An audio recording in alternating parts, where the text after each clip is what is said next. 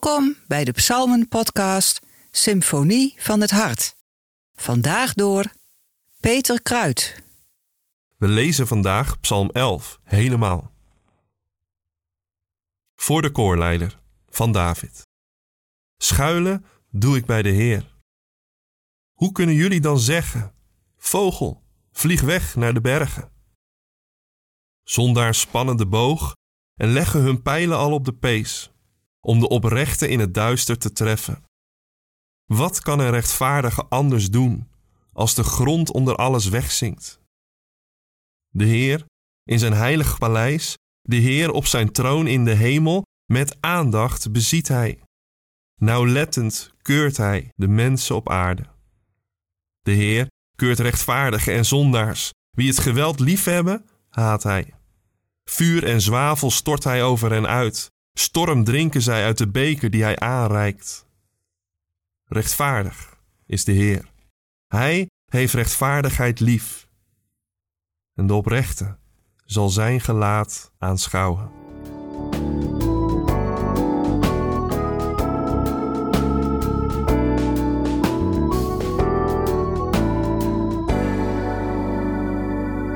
In de Franse dramafilm Des Hommes en des Dieux wordt het verhaal verteld van een groep van negen monniken die in Algerije in harmonie leeft, te midden van een grotendeels uit moslims bestaande bevolking. Tijdens de Algerijnse burgeroorlog wordt de vraag relevant of ze moeten blijven of juist moeten vluchten. Er ontstaat consensus onder de monniken om te blijven, zodat ze hun roeping en bediening vorm kunnen blijven geven te midden van de plaatselijke bevolking. Vogel, vlieg weg naar de bergen, wordt tegen de psalmist David gezegd. Breng jezelf in veiligheid. Kies voor jezelf. Laat de boel de boel. Wat heeft het voor zin om te blijven? Als rechtvaardige tussen de onrechtvaardigen. Als degene die het goede zoekt voor de ander tussen alle individualisten die enkel hun eigen welzijn op het oog hebben. Als vredestichter tussen de ruziezoekers. Vlieg weg naar de bergen, want hier is alleen maar verlies. Hier zakt de grond weg onder alles wat je belangrijk vindt. Vlieg weg, zoals een vogel ook geen andere optie heeft dan weg te vliegen als de dreiging te groot wordt. Misschien ken je dat gevoel wel.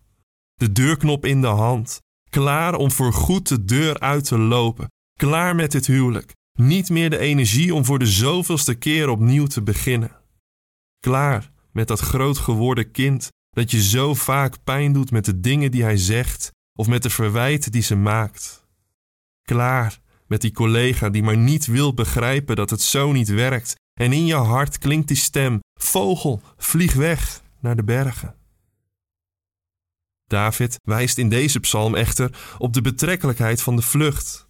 Interessant, gezien zijn geschiedenis waar vluchten vaak van levensbelang is geweest. David wist wat vluchten was. Voor Saul, voor Absalom. David kende de vluchtweg naar de woestijn maar al te goed. Maar in deze psalm spreekt David vanuit de bescherming van de Heer. Schuilen doe ik bij de Heer, begint David. Dat is het startpunt. En in het licht daarvan is vluchten zinloos, want je bent nog niet op weg of de pijlen worden al op de boog gelegd. De pezen worden gespannen. Vluchten is een weg naar een pijl in je hart. Vluchten is de weg naar een blijvende verwonding. Juist op de vlucht word je beheerst door datgene waarvoor je gevlucht bent. In vers 4 richt David de blik vanuit de aardse situatie omhoog naar de hemel, waar de Heer in zijn heilig paleis op de troon met aandacht kijkt en keurt wat er op aarde gebeurt. Een beeld waar we nog wel eens moeite mee kunnen hebben. Het beeld van een God als een strenge schoolmeester die zuinigjes en hoofdschuddend je daden keurt en beoordeelt. Dat is echter niet het beeld wat David bij God in de hemel heeft. De Heer die vanuit de hemel met aandacht kijkt, is voor David juist een bemoediging. De Heer ziet wie het geweld liefhebben. De Heer ziet de zondaren. En de Heer ziet ook wat met jou en mij gebeurt. Hij ziet waar we blijven, terwijl er genoeg reden is om te gaan. Hij ziet je geduld met je partner. Hij ziet je de woorden inslikken tegen het kind dat je pijn doet. En hij ziet het ommetje dat je loopt om even tot jezelf te komen voordat je het gesprek met je collega weer oppakt. De Heer ziet je rechtvaardigheid, want Hij is zelf rechtvaardig. Tegen alle goede adviezen in bleven de monniken in Algerije op hun post. Het zou ze alles kosten. Uiteindelijk werden de meesten ontvoerd en vermoord door terroristen. Een indrukwekkende scène in de film is de viering van het laatste avondmaal, waar de broeders op de muziek van het Zwanenmeer zwijgend samen de maaltijd van de Heer vieren en het vertrouwen, de aanvechting, maar ook de liefdevolle overtuiging van hun gezichten af te lezen is. Roeping, trouw en geborgenheid bij elkaar maken zichtbaar hoe het schuilen bij de Heer eruit kan zien.